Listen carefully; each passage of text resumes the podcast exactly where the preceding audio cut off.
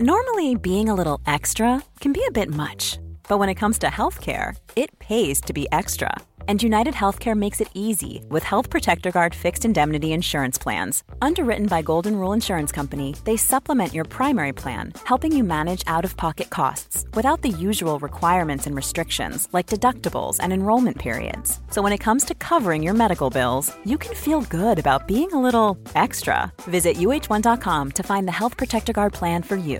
Quality sleep is essential for boosting energy, recovery, and well being. So, take your sleep to the next level with Sleep Number. With a Sleep Number smart bed, you can individualize your comfort level and enjoy a better sleep night after night. JD Power ranks Sleep Number number 1 in customer satisfaction with mattresses purchased in-store. And now the Queen Sleep Number C4 smart bed is only $1,599, a saving of $300 only for a limited time.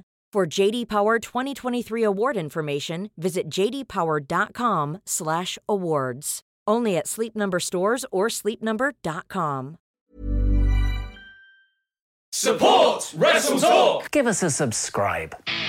Hey everybody, I'm John Cena. Hey, it's professional wrestler Colt Boom Boom Cabana. Hey, I'm Double J Jeff here. This is Rich Swann. Matt Riddle, the King of Bros. Support Wrestle Talk. Support Wrestle Talk. Support Wrestle Talk. Do it, bro. Support Ollie. Support Luke. Support Wrestle Talk. Support Wrestle Talk. Home of Luke Owen. Whatever Wrestle Talk is, and whoever Luke Owen is, quote the Raven. Nevermore. Wrestle Talk. Rebel. Now is live. Hello and welcome to the Wrestle Talk podcast. I am Luke Owen and I'm joined by Denise Salcedo. Hey Denise. What's up? Glad to be back. How have you been? How's your week been? It's been pretty good. I'm uh, looking forward to this weekend, actually, even though it's going to be really, really hot, but it's been a good weekend. Okay, okay. Well, we'll get into that when we get to the outro portion of the podcast because we've got some big news to talk about. NXT possibly moving to Tuesday nights. Should they do it? Here is the show.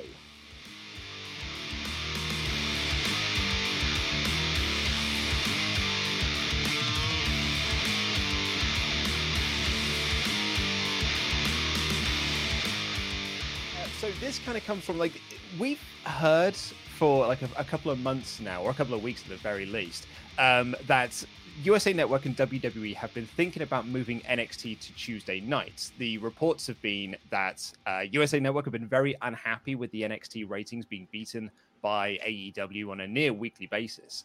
And so they were looking to try and find a ways to shake that up. That came in the forms of changing up the writing team, uh, changing up sort of the booking of the show. And now it looks to be that one of the next moves is to move it off Wednesday nights and move it to Tuesday nights. Because this week they were on Tuesday nights, they're on Tuesday next week. And man, the ratings for this week's NXT were to the moon. They were through the roof, baby. Like they were, they were really, really good. Um, Meltzer reported on Wrestling Observer Radio from day one, every single person knew that if they put NXT on television on Thursday or Tuesday, it would draw significantly more than it would on Wednesday. They weren't put on television to build a brand. They were put on television to make sure that AEW went out of business. And obviously, in January, things changed. In January, TNT announced that they were extending out their deal with AEW, including adding in a second show.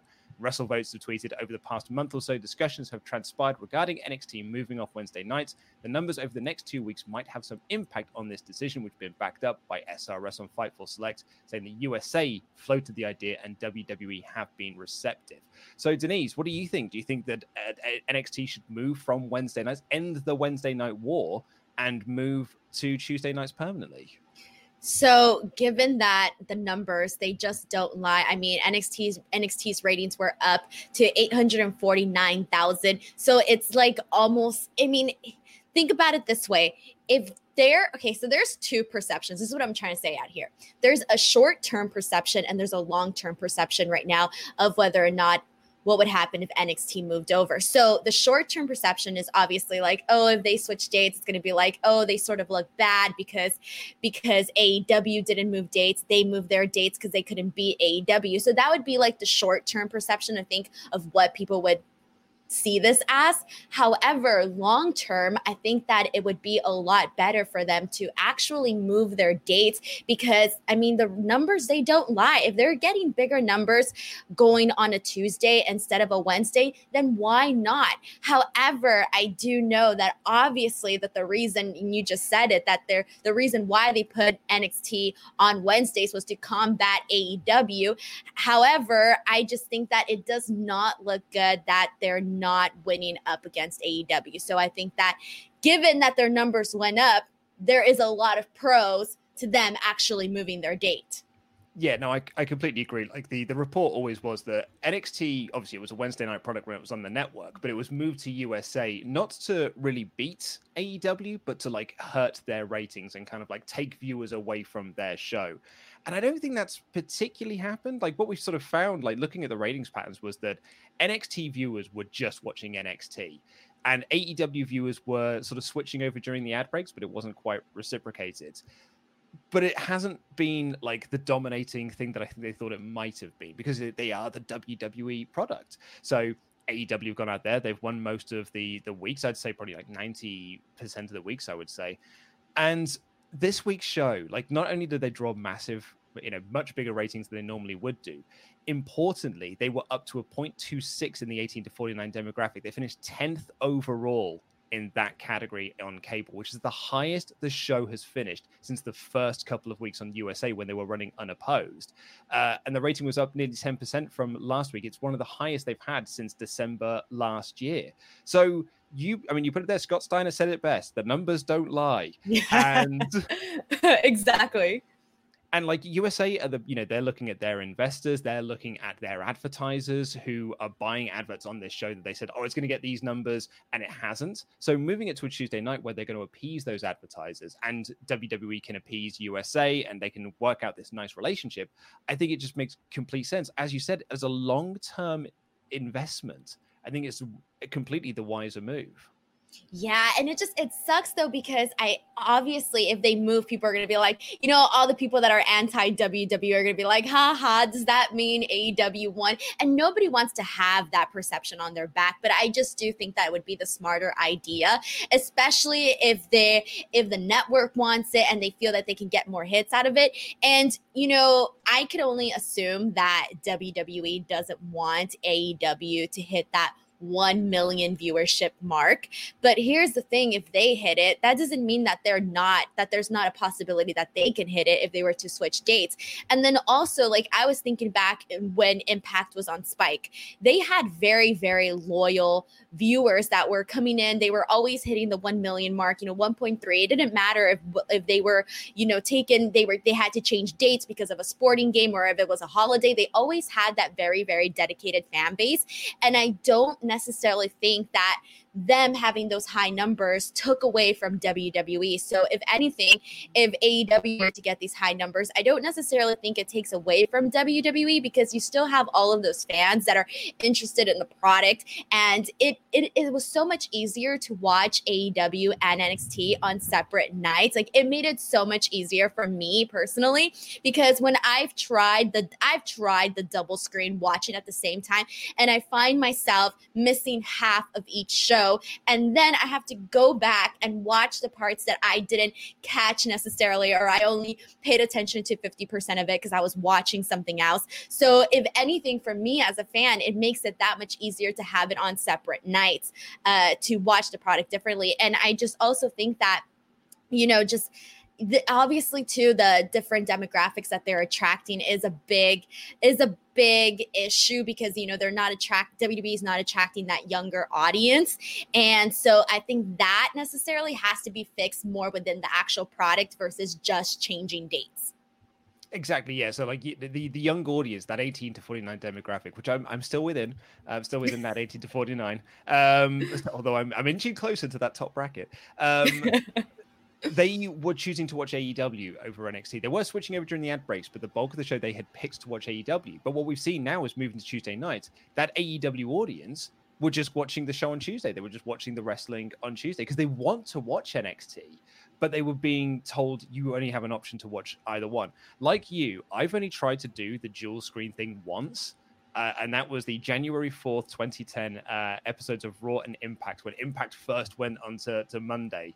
Uh, and it was the big, you know, like when RVD came, like debuted and Jeff Hardy with this, that, and the other, Ric Flair and it was impossible to watch. Like I just found myself in the end, like I watched the Bret Shawn segment at the start of the show, and then I just ended up watching Impact. Um, exactly, so... you end up you end up uh, watching more of one than the other. Yeah, it, it's I can't do it. Um, speaking of Impact, uh, NXT moving to Tuesday night has had a bit of an impact on that show, uh, according to PW Torch. The September 1st episode of Impact, which was going, you know, head to head effectively with NXT, uh, drew 102,000 viewers, which was down from the 171,000 viewers that the show had the previous week. And the show has been like averaging about 155 for the last eight weeks or so. The lowest they've had was 134. So turns out Impact moving to Tuesday nights hasn't had a detrimental effect on Impact. Oh yeah, no, for sure. But here's the thing though is that right now I feel that even though Impact is a great product and they've been, you know, being they're very very consistent with the work and they've been consistent for years. However, I just feel that they are underneath the radar of AEW and WWE right now. The ratings they just don't compare.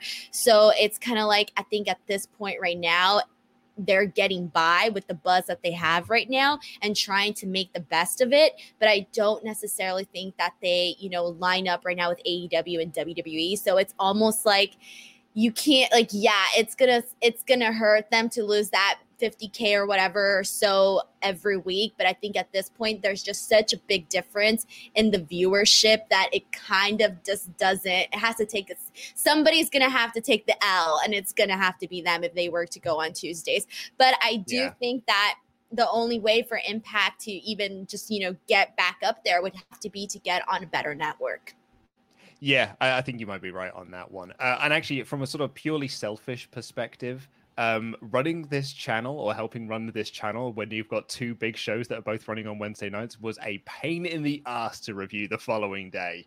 Like we found no real good way of appeasing the NXT fans and the AEW fans who wanted both their reviews done.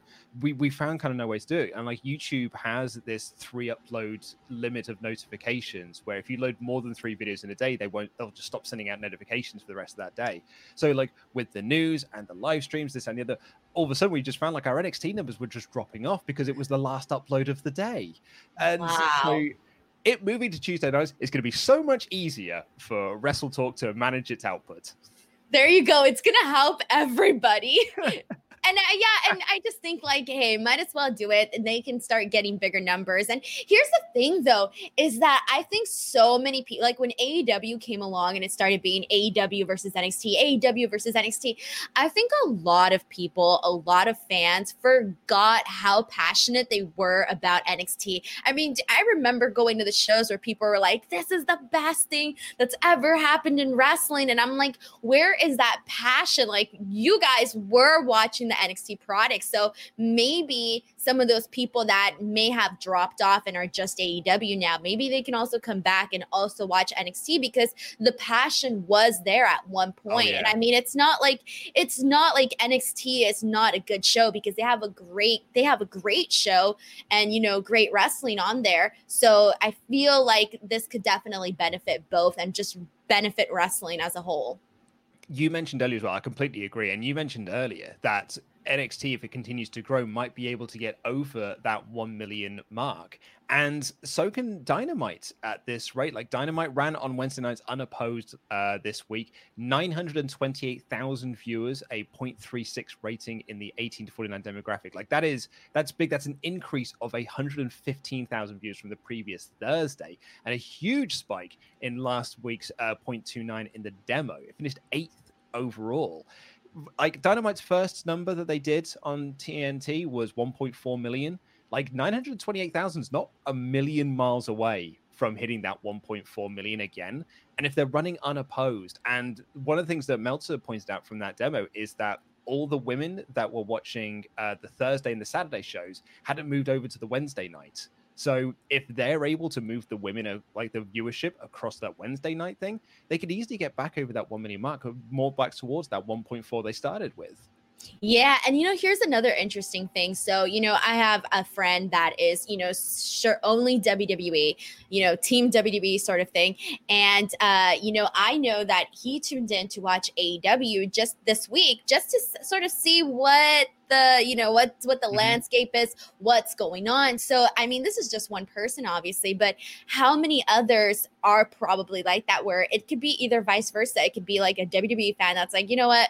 Let me tune in to aew and see what all the fuss is about. And it could even be an aew fan that could be like you know what? Let me see what nxt is doing. So either even if you're like oh i'm team this i'm team that uh i feel like the curiosity is always there for everyone. So you might find yourself tuning into the other show and being and being like, I actually enjoy this. Let me continue watching. So this could be a benefit for, uh, like I just said, for both people, for both exactly. brands we could stop being team WWE, team AW and we'll be team wrestling. there, there, you go, because we need more wrestling fans. That's oh. that's the truth right there for a second, I thought you were going to say we need more wrestling on TV, and I was like, "That's the last oh, thing we need, Denise." no, no more, because I am barely keeping up. Okay, I've gotten to the point where where I'm like, okay, I haven't watched this. I need to get on that because if not, I'm not going to know what's happening at this show, and everything connects somehow. If I take a week off work, like uh, when I get back from, I'm like, oh my god, there's too much for me to actually catch up on. I'm just going to basically just have to call that a dead week, and I yes. will just power. I, can't, there's no time in the world for me to catch up with this and watch all the new stuff as well. Um, yes. It is all out this weekend. Um, what matches are you really looking forward to? All right, let me pull up the card here. So I'm actually looking forward to Chris Jericho versus Orange Cassidy, just because I, you know, there's going to be some comedy involved. So I'm very interested into how that's actually going to go down. And I, you know, I really like what Chris Jericho has done in AEW. I think that he's definitely one of those personas that has const that it's you're never bored watching Chris Jericho ever. And so I'm very interested in that match. I'm also interested in Jon Moxley versus M- MJF. I do think that Jon Moxley is going to win, but I'm still interested in how the Oh, are you a difference of opinion? I'm I'm I'm MJF. I'm team MJF oh. on this oh. one. Yeah, it was I, am starting to get slightly concerned by it as well because obviously it's you know very big predictions this weekend. Uh, my job is on the line. And Mr. Davis has gone for Moxley and when then when I did my predictions with Sean um, over on Fightful, he also predicted MJF, which made me feel a hell of a lot better. So I'm, I'm oh, so I, now I, am I making you feel worse now? Now you make me feel worse now. Like, but what I found is really interesting about this is we are seeing a real split in terms of like who people think is is going over, who's going to win the title, which I think is is a credit to AEW um, and and the way that they have like you know booked both guys and booked this match, and I think it's the same for the tag match as well. Is that it really at this point could go either way. That's true. I can definitely see FTR also taking that win. The only reason, so at first I thought MJF just because he's one of the most talked about personas on AEW. He's one of the most consistent too. And so I thought like okay, he's still hot. Eh, he's still hot with what he's doing. So then they might go with him. But the reason why I ended up going with Moxley is just because I do not think it's t- just that right time yet for MJF. And I feel like they could still do a whole lot more with Moxley. So that's why I ended up going with him instead. But uh, yeah, those are the yeah. matches that I'm looking forward to. I hope I, I, think Jurassic Express versus the Young Bucks should be a fun match full of tons of spots. So I'm excited for that as well. And then I'm curious about the Tooth and Nail cinematic match. I'm a little bit worried. I don't have the highest of uh, expectations for it. So I hope that I hope that it turns out good. And then the Casino Battle Royal, I'm just like shocked at the amount of talent that's in that match that's not necessarily you know having a singles pro a singles match or something like that so i do i am a little bit interested too in, in that as, as well yeah that lineup in that casino battle royale is insane like it's uh, you know the Lucha Brothers are in that match, and you're just like, why are the Lucha? Why isn't Pentagon Junior one of the top stars in this company? Like uh, exactly. And, but like LAX are in there as well, and Best Friends are in there. Brian Cage, Lance Hoyt. I'm like, crikey, this is a stacked, stacked battle royal. It's so crazy to me to think that there are so many people that you you just think, oh, they shouldn't be in this battle royal. They should be having an actual match. And like that's how I feel seeing a lot of these names on here. Like I'm surprised that they don't have um like a non battle royal match on the card.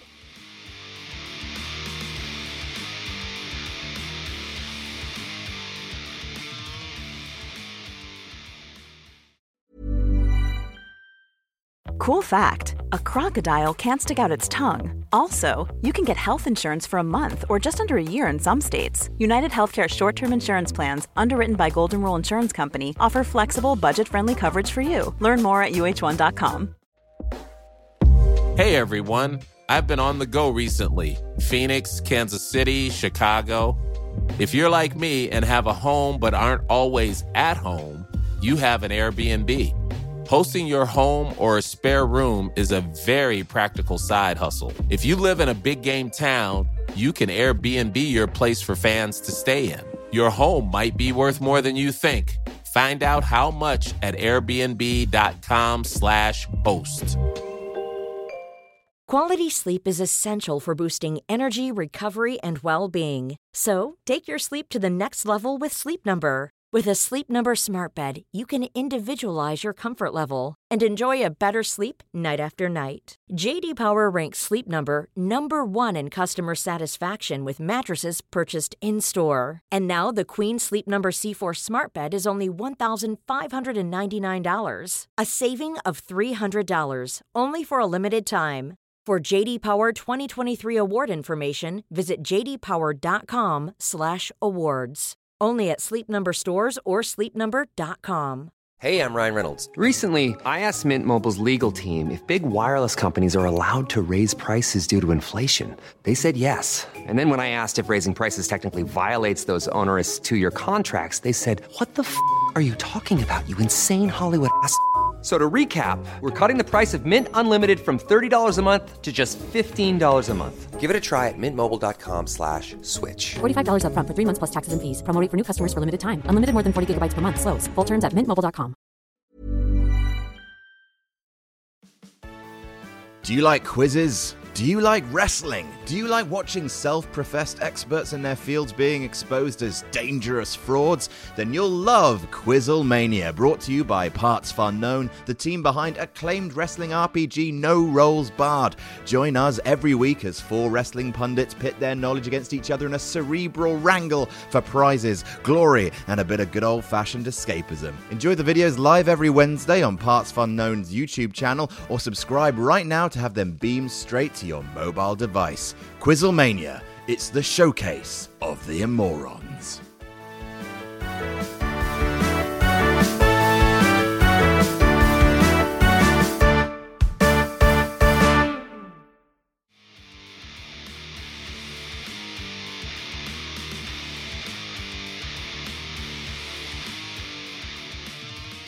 Well, let's dive into the Patreon mailbag. Thank you to all of you who have submitted your Patreon mailbag questions. If you want to do one of your own, head on over to patreon.com forward slash Wrestle Talk at any dollar amount and leave a comment in the community section. Do not email me. I will just lose it. I'm bad at my job, which I might lose this Saturday, but I'm not going to. Uh, up first, it's Dwayne the Gronk Johnson. So just to clarify, because we took a week off from doing this, I've cherry picked some of the other questions from the previous week that we might have missed. Not ones that were like in reference to SummerSlam, because obviously those are now sort of right. outdated because we've had those. But I have cherry picked some of the ones we missed from last week, uh, including Dwayne the Gronk Johnson. Since going over to USA Network in 2019, I found NXT to be slightly getting worse in quality. It's worth noting that I don't have BT Sports, so I don't really have a platform to watch it on. Wouldn't necessarily call it bad, but I would say that it's becoming more and more main roster like in terms of booking and presentation. I don't know what it is. I've just been enjoying. I just I've not been enjoying NXT as much as I used to after no fans and the move to USA Network. Sorry for the big essay I gave you, but I do. Uh, but do you guys think I'm being overly critical, or do you also see NXT slightly dipping in quality? I don't think he's being overly critical. And the reason for that is because I think that if you enjoy something, you enjoy it, whether or not it's pitch perfect or whatever, right? And so, with that being said, I have noticed a difference in NXT. And that was one of the things that I, I remember mentioning before is that I've feel like they are missing something in the show where it might be right they have so much talent so much ta- so many talented guys on that roster. However i do feel that we aren't getting as much uh, i think we need a little bit more story a little bit more involvement with all of the characters. I think a lot of them are it's just like oh coming out having this match. Okay but what what is the reason as to why should i the viewer care about you? And i think that that's one of the big things that's missing right now in nxt at least that's one of the things that i have personally noticed. And i've also noticed that oh um, certain t- talent to me is a little bit too similar. So i kind of want to see a little bit more uh, differences in terms of the characters I think you could probably make the argument, and AEW have been guilty of this as well, is because they've been in this Wednesday night war, they've been hot shotting certain things. So you've been putting title matches on TV and you've been putting the big blowaway stuff on TV as opposed to building that to the takeover shows, which is what they were doing previously. Like I don't know if we'd have had that fatal four way Iron Man match and the the finish that it got to lead into next Tuesday's show if they weren't trying to get a massive number on a Tuesday night. I think exactly. if they were, if they were still on the network, I think they would have just done that match with a finish.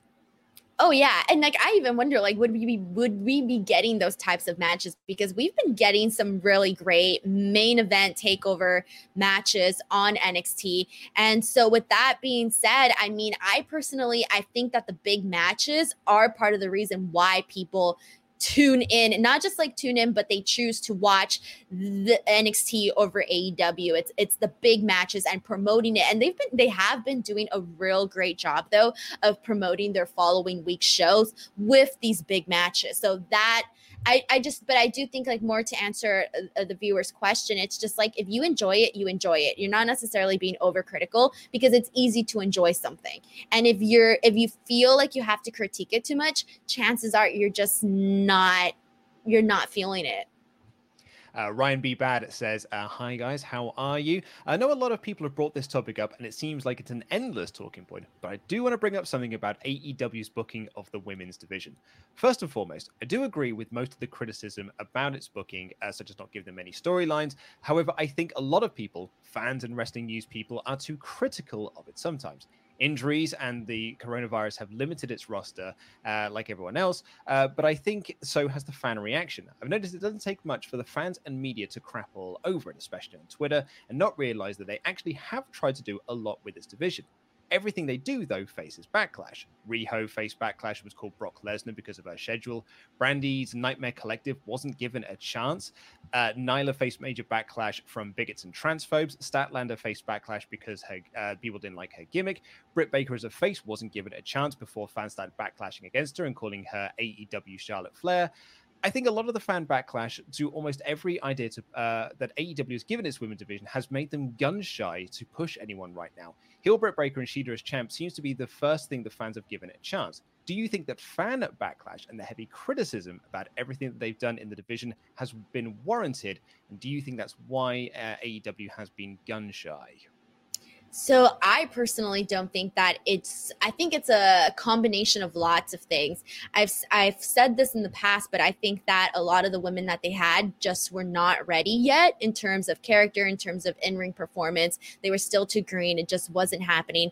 Uh, I think that they need uh, more female ring generals to work with the women that are not as experienced. I think that obviously with that they do need more time, more matches, more opportunities, and that's why I get get that they were doing the tournament on YouTube. Like I get it. They were trying to get, you know, more experience for the women, but I do think that they need more women that can actually help more women with experience that can help the younger women get over and work better. And then also, I do agree a little bit with the sense that sometimes people may not be wanting to do something because they're gun shy or they're worried about social media perspective and all of that. That has to be part of it too. But I do don't think that it's the major reason as to why they haven't been putting a big focus on the women's division, especially too because prior to AEW, one of the things that was pushed immediately from the start was the idea that they were going to put a big emphasis on the women's division. I remember Kenny talking about it and saying that it was going to be, you know, all of this great stuff. And then it ended up just being not on par with anything that WWE is doing, anything that Impact Wrestling is doing. And I just think that right now, with what the women are doing and what they have accomplished, it should not be that hard to get the women over. So then, with that being said, I feel it almost has to go back to the performance as well. Yeah, and and to like Ryan's point, that some of the things he's brought up there, you know, like Riho did face backlash from fans because she wasn't booked, you know, she wasn't on the shows because of her schedule. But like that was AEW's decision to put the title on her. Like they put the title on her knowing that she wasn't going to be around for the next, you know, four to eight weeks. So that was an error made by the company to put the title on her should have put it on Nyla Rose because Nyla Rose was going to be there, and you can put Nyla Rose on TV and get that title over. Um, the Britt Baker thing, I think again that was AEW's presentation of her. I don't think fans were just like instantly against Britt Baker. I just don't think the presentation of her was particularly great. The Nightmare Collective, again, I think comes down to bad creative.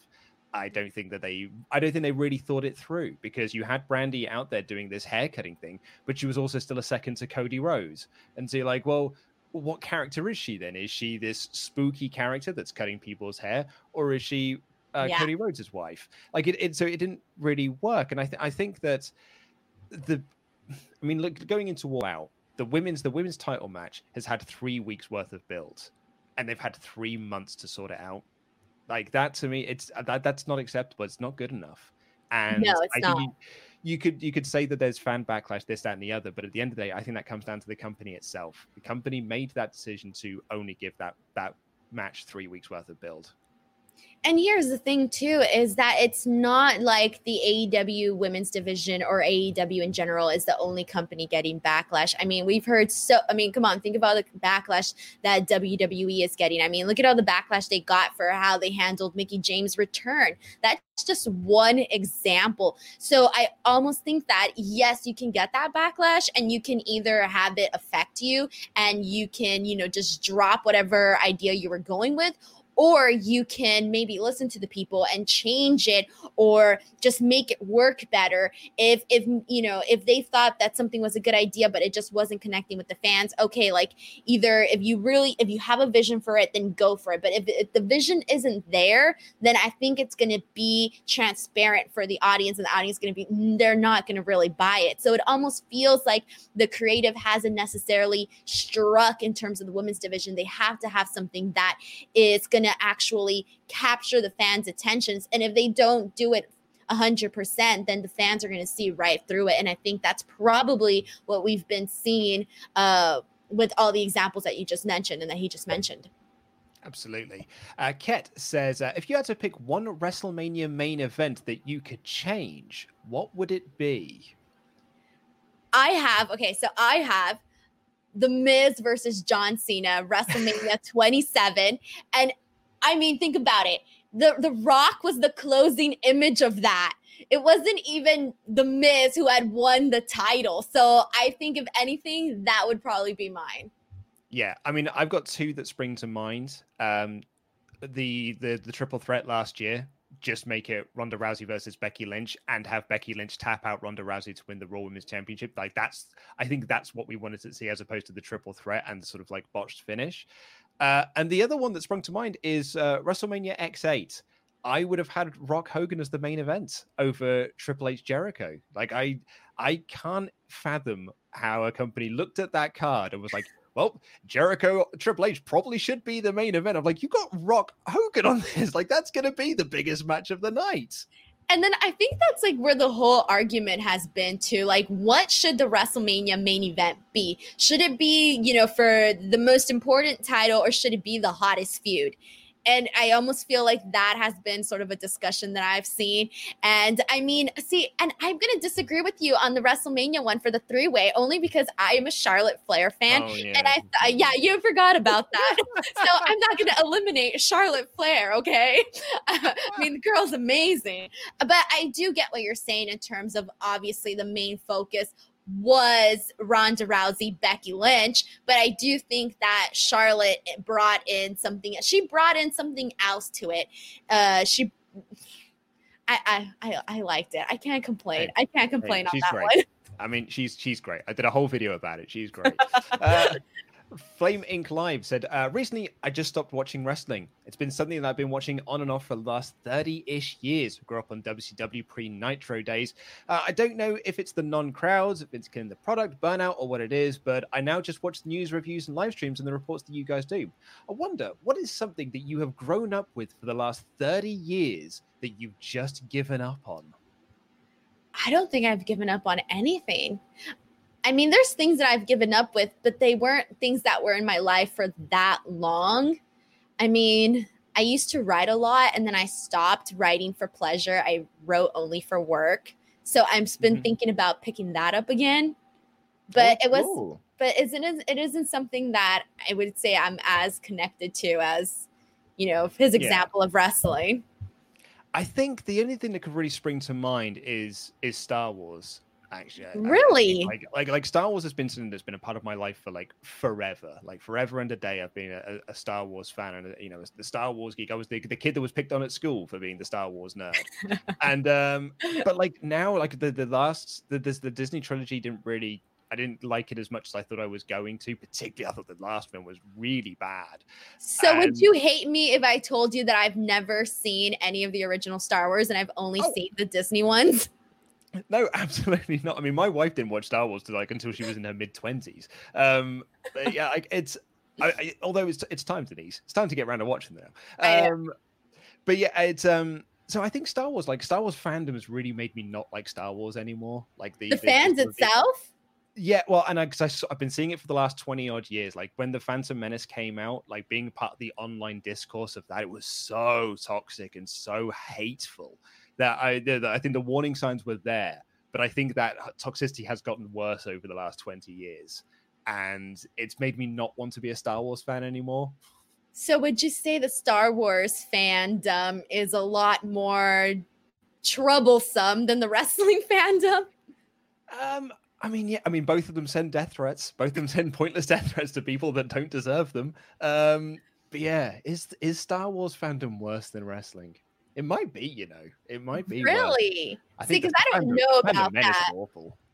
Oh wow. uh, yeah, there's a group that called themselves the Fandom Menace, who are awful, awful people who just like they they send like they're the people who like bullied Kelly Marie Tran off social media, and like they're the people who were sending death threats to John Boyega and boycotting it because it was a black stormtrooper sort of thing. Like they they're they're bad people. That's just crazy to me. I can't imagine being a fan of something and attacking all the people that are involved in it. I mean, that's just oh. crazy. But I'm sure like every fandom in this world has those like few like nutcases that are like the extremist of the fandom. Uh, Robert Ray says, um, I've not had a question for a while, but I thought of one. I hope it's not been asked before. With Tyson Fury and Drew McIntyre having a Twitter back and forth when it's do a big match in the UK and Pat McAfee versus Adam Cole happening at TakeOver, if you could have one male and female celebrity um, to have an interaction with the crazy world of professional wrestling, who do you think would be good at it? example, cutting a promo, in ring quality, and uh, yet the popularity of non wrestling fans watching. Who would you pick? Oh, that's a good question. It's a great question. I am thinking, I mean, I'm trying to think who's like a really good. I feel like in terms of in ring wise, you would have to pick somebody that is like an action actress, maybe. Yeah, or an action like a bit athletic. Like, as they're ever been, it's Dancing with the Stars. Like over here, it's called um, Strictly Come Dancing. But like something from that where you've got like a because like dancing is is hard, oh, yeah. hard balls. Like like that. So I think if you're really good at that, that's something that's probably a transferable skill into like in ring performance, maybe. Yeah, maybe, right? Because I was thinking more like more of obviously these action actors, most of them, you know, obviously they have stunt doubles and all of that. But I think that the idea of them being like this action superhero might, you know, transfer well. So I'm mm-hmm. just going to go, I'm going to make a random one. I'm going to go with Chris Hemsworth. Oh, that's good. For the guys. And then for in terms of promo work, it would be a good promo. I mean, I mean Hemsworth would be a great promo. He's got great. You think? Timing. Yeah, he's got really good timing. He's got. I think he's got a really good like, and he's good at improv as well. I think so. I think he'd be quite good at promo. And if we're going to go uh, Hemsworth, let's go with his uh, Thor Ragnarok co-star Tessa Thompson. I think she'd be awesome. There you go. We got the celebrity duo. There you go. It's the Thor Ragnarok team. Um, Brian Aspiration said, "Is Ollie Davis turning heel or fully turned heel?" Know. That would make him sound like he's a character. He's not a character. He's a real human being and a big dickhead. Alex Kirkland said, when Vince McMahon uh, leaves, do you think that Triple H will take creative control? And do you think he'll have uh, give more control to the talent, and will it be better? I think that it would obviously be more in line with what you're seeing on NXT when Triple H was the main person in charge and, you know, mainly his creative vision. However, I do think it would go to Triple H. But here's the thing about Triple H that I think is cool is that I think he would uh, turn to people that, you know, that can also help him, you know, further grow the product. You know, somebody like a Jeremy Borash, a Road Dog, Shawn Michaels. And I think the fact that he would have that input and all of those people's input, I think would make the product a lot better. I think he'd also be a bit more open minded to Yes. like possibly not maybe not so much like working with other companies, but sort of like forming working relationships with them that they could possibly do something here and there. Like I'd like to think that he'd be a bit more open minded to that, but I suppose we'll we'll certainly see because you know the WWE mindset has always been like we'll work with you, but then we will buy you. Um, you know, poor old evolve. Um, so yeah, although I'm gonna a bit of a tease here. Adam's next booking video is on that subject, so head on over to Parts for Unknown and subscribe to that because that'll be out I think later this month. Um, Abhiram says, "Hey Luke and Denise, I don't remember when, uh, but sometime today I heard you guys uh, team name being called uh, Team Luke Knees, but I think Team Danuke sounds way better, and that's what I think I should be nominated." Uh, So uh, good luck obliterating that 33 year old out of touch man at All Out. Like, thank you very much, Abhiram. I will destroy him. But I'm I'm gonna disagree. I think Luke Nees is better than than Danuke. We had this on the Wrestle Luke stream. I think we need to do a poll for somebody to pick our team name because I had Duke in mind, and I and so I feel like everybody has like different a different uh, idea of what our team name should be. So I think we should put it to a vote and let the people decide. Let's put this up on Twitter. It's gonna be is it Team uh, Luke Nees or Team Danuke? We'll Danuke? Danuke sounds very violent, though, don't you think? I know we're too nice to be that violent. That's why I think Luke Nees works. Danuke sounds like a weapon. uh, Irakli says, uh, now we have the fully heel Roman as champion. What will happen if Otis cashes in and beats him? I don't think Otis is beating Roman Reigns whatsoever. I don't think they've done anything with Otis that would even make us think that that's even going to be a possibility. I think it was like, you know, he had a really good uh, couple of nights. You know, he he got the girl, he got the briefcase, he was living the dream and all of that. But I think it's it, it gave us a couple of laughs, a couple of ha-has, and that's about that's about the extent of that. Yeah, that's that is an exposure of non long term book or short term storytelling, which is that they had the feud with Ziggler uh, to get the Mandy Rose and to get the briefcase, and then what feud has he had since then? Like he has literally just moved on to nothing. He's just faded into the background, and he's got the Money in the Bank briefcase, and he is just uh, faded into obscurity. I'm not even sure they know he's got the briefcase at this point. I almost feel like it was just done to give us a laugh. Honestly, that's all I feel. And that's very unfortunate, though, to say because Otis is a very good character. I mean, it's not very often that you find somebody that just makes you laugh and makes everyone, he's got a gen, he's got charisma, he's got it. So, Oh, yeah. um, so yeah, so that's not to take away anything from Otis. It's just that he hasn't. It's he's not necessarily somebody that you take seriously in order to see in that title picture. Uh, I'm going to make a bold prediction. This is actually I'm going to go out on a limb here now. This is my bold prediction for is it Night of Champions is the next one. Yeah, Night of Champions. That Randy is going to beat Drew McIntyre, and then Otis is going to cash in on Randy Orton. That's my big bold prediction for Night of Champions. That's a good prediction. We'll take it. no, isn't it Wow, Clash of Champions?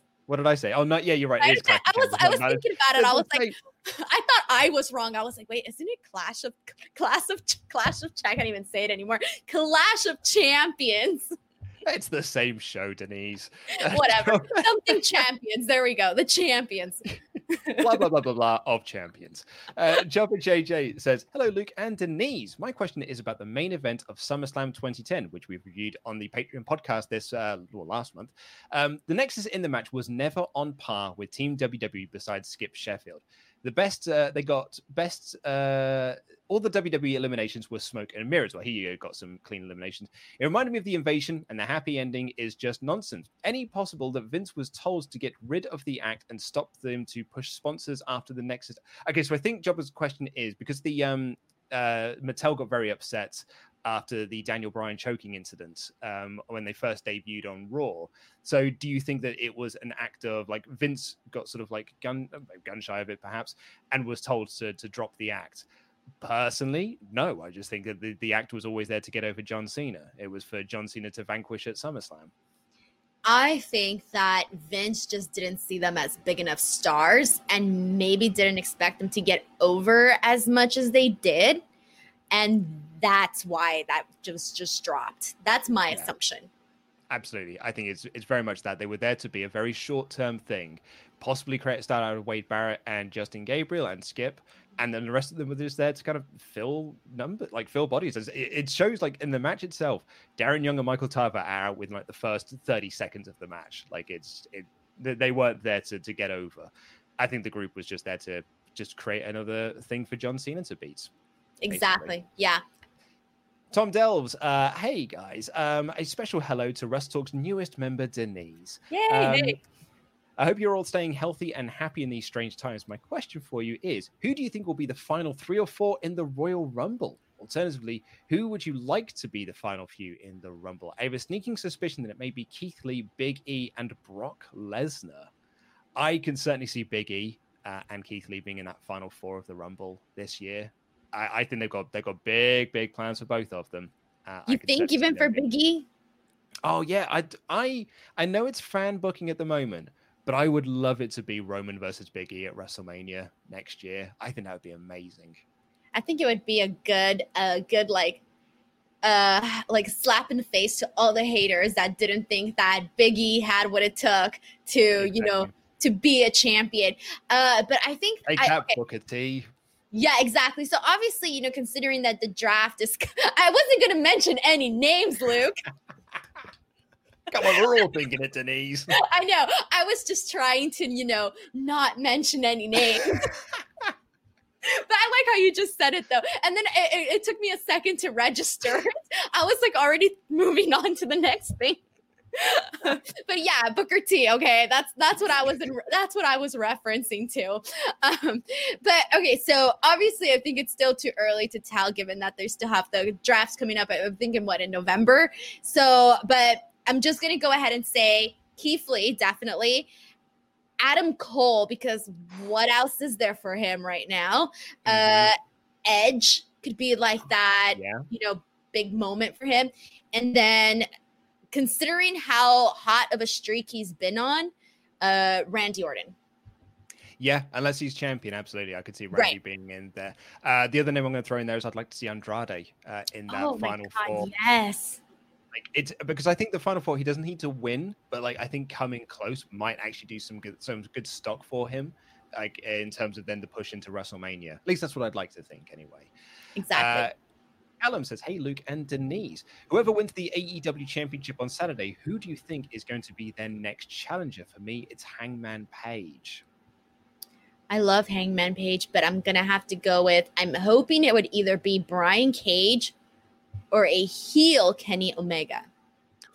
Ooh, yeah, like the next big title feud. Because obviously, it's, whoever wins the, the battle royal will be the next challenger.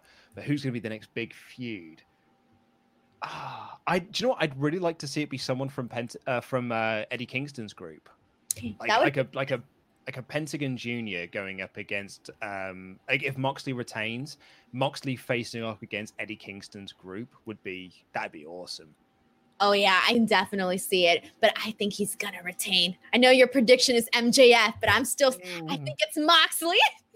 If MJF oh costs me my job, I'm gonna be so annoyed if MJF costs me my job. Oh, I could just imagine like if you tweet him that, what his response would be.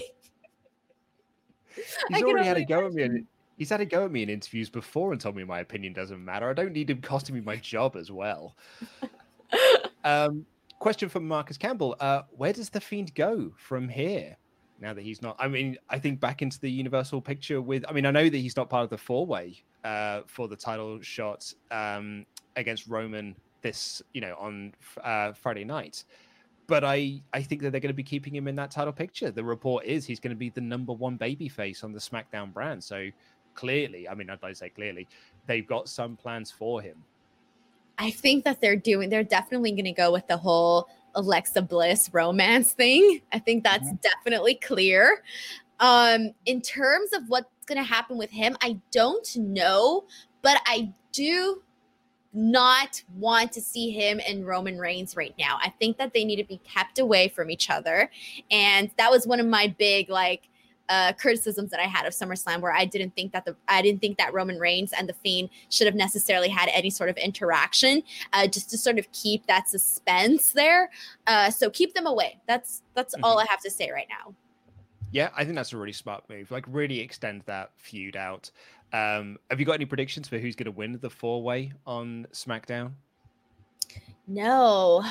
What are your predictions? I mean, I, I, have got a, a, a, real horrible sinking feeling it's going to be Baron Corbin because it, it's it's Corbin, Big E, Matt Riddle, and Sheamus. I've got this horrible feeling it's going to be Baron Corbin.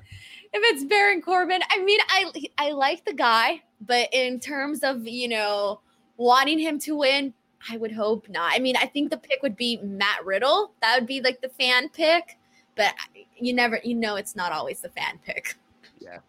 Uh, Chris Duncan says, "Do you think that WWE missed the boat with Mauro Ranallo? Um, if you take away his the mental it, the mental health issues that he had, he was one of the best commentators WWE had in the past few years. Or do you think he could have been one of the best commentators WWE had? I um, I mean, they, they I think they they tried with Mauro. They put him onto SmackDown, but I I don't think teaming him with JBL was the completely right move because JBL is JBL." But I think he was doing great stuff down in WWE. And I even think that, you know, now that he's gone from the company, I still think he'll be remembered as one of like the best commentators in NXT history. I think people will very much remember Mauro uh, fondly and his WWE commentary. He's definitely not somebody that can be duplicated. If anyone even tries to be the next Mauro Ranallo, it's just not, it's not going to work. You can't, he's not, you can't imitate that. You can't try to impersonate that. I think we would the fans would see right through it. And so given that, he set a new standard in terms of I mean, he brought so much excitement, so much color to to his commentary. And he's he's not just, you know, some guy that started commentating wrestling like he's a legit sports broadcaster and with that comes a a layer of respect for his work that if that you don't necessarily have if you don't have that sports broadcasting background. And so, with that being said, I, I don't think that they missed the boat with him necessarily because he, like you just said, he did wonderful things in, in NXT. But I do think that he is going to leave a void, especially when it comes to those really big NXT moments. I don't think that anybody right now on the commentary can necessarily uh, put over stuff the way that Mauro did. I was at the um, the NXT UK show that they did in uh, the Royal Albert Hall um, a couple of years ago. Where they main evented with Mustache Mountain versus the Undisputed Era, which is a cracking match because of, of course it was.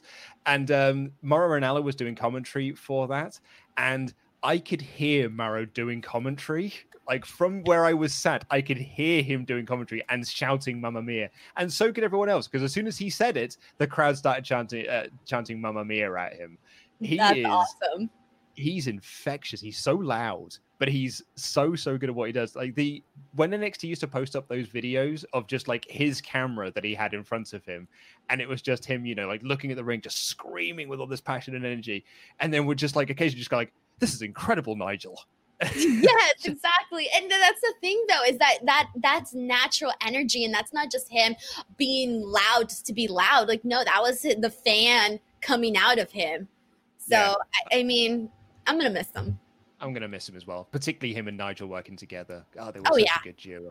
Yes. Uh, Reed uh, says this may be me ranting a little bit, but what on earth was WWE's plan for the women's tag team titles? It honestly feels like all they've done since introducing them is break up the teams, so they've got zero stories and zero teams. Is it possible they were only introduced out of spite because? Uh, uh, out of spite by Vince to stop people wanting to see women's tag team wrestling and burying the concept into the ground. That's honestly what it feels like.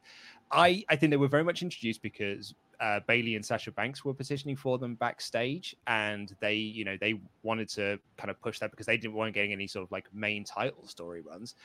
Um, but whether Vince is burying them out of spite, I don't think it's a case of that. I just think they introduced them without any long term plan and that honestly it feels like they've they've never really had a purpose. It wasn't well thought out. That's what No. it is. It wasn't well thought out. There wasn't all this, you know, effort put into that. It was kind of like, okay, here are the bouts. Here are the first champions being crowned. Okay, now let's crown other champions, and that's it. It doesn't feel like there was an actual purpose to it. Uh, I don't think. I don't think he would want to necessarily bury them. I mean, at the, at the at the end of the day, they're still his bouts. They're still in his company. They're still his talent, and you're not going to want to do that. You're going to want to put on a good show. And so, with that being said, I just think it wasn't thought out. Yeah. Uh, Dre Smith saying, uh, looks, uh, um, sorry, try again.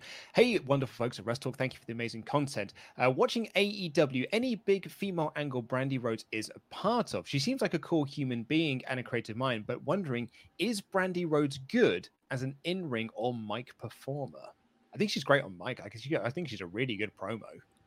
Yeah, I like her, you know, her presence, especially when she was doing like more of like the managerial type of role. I think when she does stuff like that, she does it really well. In terms of in ring, I mean, you know, it is what it is. But I think I don't. I'm not going to take anything away from Brandi because I do think that the stuff that she has done on the mic has been good. Yeah, I think she's got a good business mind about her as well. Um, that's not to say that I think every business decision she's made is good, but like you know, no one, no one's made b- good business decisions at every single turn. Um, and finally, Austin Tussey says everyone has said that Kenny Omega versus Kazuchika Okada was one of the best long-term stories in wrestling. It would be hard to have a storyline and a series of matches much better, but the Hangman Page Omega FTR Young Buck storyline and have they beaten the have they beaten the Kenny Okada story? It's got years of context, several incredible matches, and we aren't done yet. Assuming this ends in Kenny versus Hangman for the world title in a year's time, will this overtake Kenny versus Okada? Follow up: Does this make Kenny Omega the best storyteller in wrestling? So I don't think it would overtake Kenny, Kenny and Okada. I don't see it happening. And in terms of him being the best storyteller, I it's hard for me to say because I do feel that Kenny Omega doesn't feel like the same exact star that he was before. I feel if anything, he has sort of uh his star power has sort of diminished a bit in my personal opinion. It doesn't feel as grand as it felt when he was in new japan and all the work that he was doing there.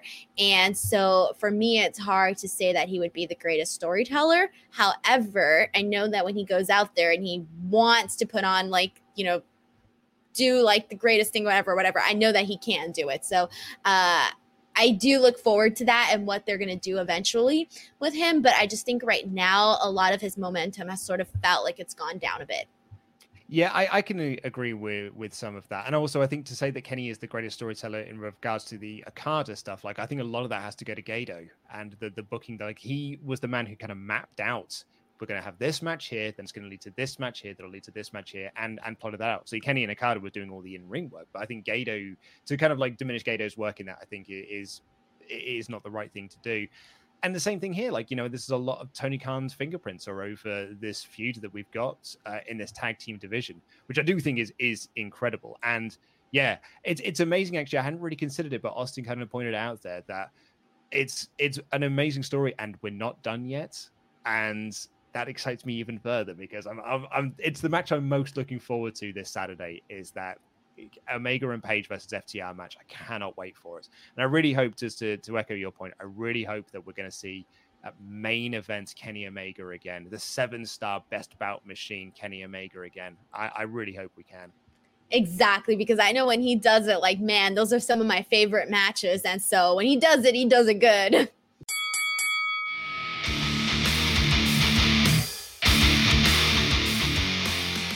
said it's going to be super hot today, but I'm looking outside and it is gloomy as all hell here in the UK. It is so like I know I'm wearing this vest now, like for the for the character, but oh man, it's chilly. It's so chilly. I'm wearing cardigans at the moment. It's so cold.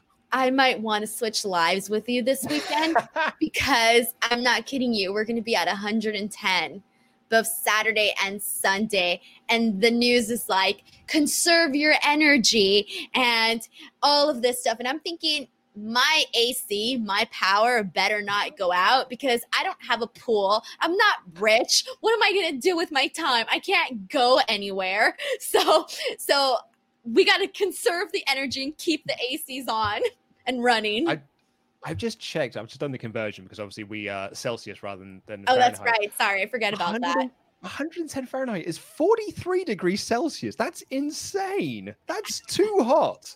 That's and too know hot. Celsius. well, I mean, we had like the hottest day of the year here uh, this year, and I think it was something like 34 degrees. So like you're like 10 degrees hotter. Like that's that's too hot. That's too I hot. know. And uh, we don't okay, so we have like the portable ACs. We don't even have like the the system ones that are in your house. So you have to be in that room right in front of that AC to feel it. If you leave to the bathroom, we don't have a fan in the bathroom. So being in the bathroom during this heat, it's not going to work out for you. You're going to lose tons of weight. It's going to be a sauna in there. And so we only have fans it, like my room, I don't have an AC in here. So when it's really hot, I don't spend any time whatsoever in here. I either go to my grandma's room or I go to the living room, and that's it. but what are your plans for the weekend? Um, my fiance's spending the night, and we are gonna watch movies, and then his uh his niece is gonna have like a little like a two person little um birthday party. So we're just gonna give her a gift and basically something simple, and that's about it. What are your plans? Uh, well, we're going to uh, do some more house stuff over the weekend, but like just chilling out. Although, as of late, my wife and I have started a rewatch of Buffy the Vampire Slayer. So, oh, the original one, right? The original one, yeah, absolutely, yeah. And like I haven't seen it, so I, I, watched it when it was first on, like here in the UK. I think it got to the UK in about '98 on BBC Two, so I was like there day one watching it. But I only made it up till about series four or five, and then gave up. Whereas my wife has watched all of it, and she was like, "Oh yeah, but it gets really good after season five. So we're now we've started a rewatch of it from the very beginning, and I've got to say, I'm loving it. I'm really enjoying this rewatch. I've never seen it, but you know what? Now that you're saying you're enjoying it and that it gets really good, I I, I think I'm kind of interested. I never watched. Yeah. I only watched uh Chilling Adventures of Sabrina on Netflix with uh Kiernan Shipka, and I loved those ones, but I never saw Buffy the Vampire Slayer. I, I think it's it's wonderfully 90s it's uh like the I was talking about this with uh Ollie on the AEW podcast. But there was an episode in the first series where this demon gets trapped into a book hundred years ago, and then they scanned the book into a computer in present day, so the demon gets into the internet, and it's uh. It, uh, yeah, it's that basically. That's the sort of show that you expect, and I'm I'm loving it at the moment. It's great. That's awesome. Um, but we have had an email in for you, Denise, from Jonathan Hedman, who says, uh, I hear Denise loves old TV shows. So here are some suggestions which are available on MeTV YouTube or just in a box set. It's comedy. I'd recommend The Monkees, which is silly, has lots of fourth wall breaking moments, music videos, and uh, somewhat creators of music videos. Have you ever seen The Monkees? No, I've never heard of it ever in my entire life. So this is great. Yes, they were a manufactured band in the 60s like they were sort of like you know trying to capitalize on Beatlemania sort of thing, but mm-hmm. they also had their own TV show. There was this sort of like, hey, hey, we're the Monkees. People say we're monkeying around. It was on channel, it was on Channel Four in the nineties as well. Wow. Um, and if you want some uh, British comedy, I like the suggestion. The Young Ones, which is uh, sort of he calls it gross British humor. Um, for I feel like I've heard of that. Are they on Netflix? Yeah. I think. I mean, I don't know if they're on US Netflix, but I think they're on British Netflix. Um, with there's a difference between. There's a different. Oh, they're not just you, regular Netflix. I did not no. know that. Oh yeah, every country has like different stuff on the Netflix. You guys get way better stuff than we do. I had no idea. I thought we all got the same thing. no, that doesn't make not. any sense. Why would we should all get the same thing?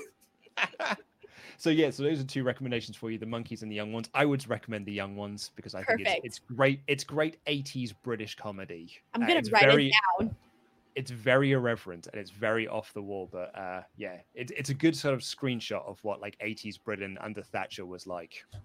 That's great. I wrote it down. Yeah. I'll get back cool. to you. yeah, let us know what you think. And also Buffy the Vampire Slayer, which is great. Yes, yeah. Um, but yeah, I think we will draw this to a close. Um, hoping that I'll see you again next week. Um, yes, hopefully. You, know, you got to keep hope... your job, okay?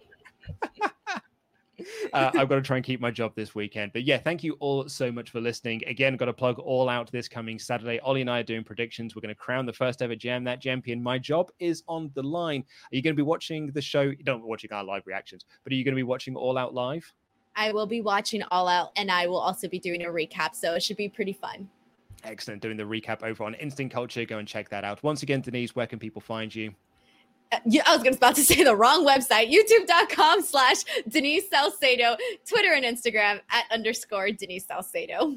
Absolutely. Uh, so, yeah, go over and support Denise. Uh, she's doing some great content at the moment. But that is all we've got time for for this episode. Uh, we'll be back with the AEW review uh, over the weekend. Take care, everyone. I love you. Goodbye.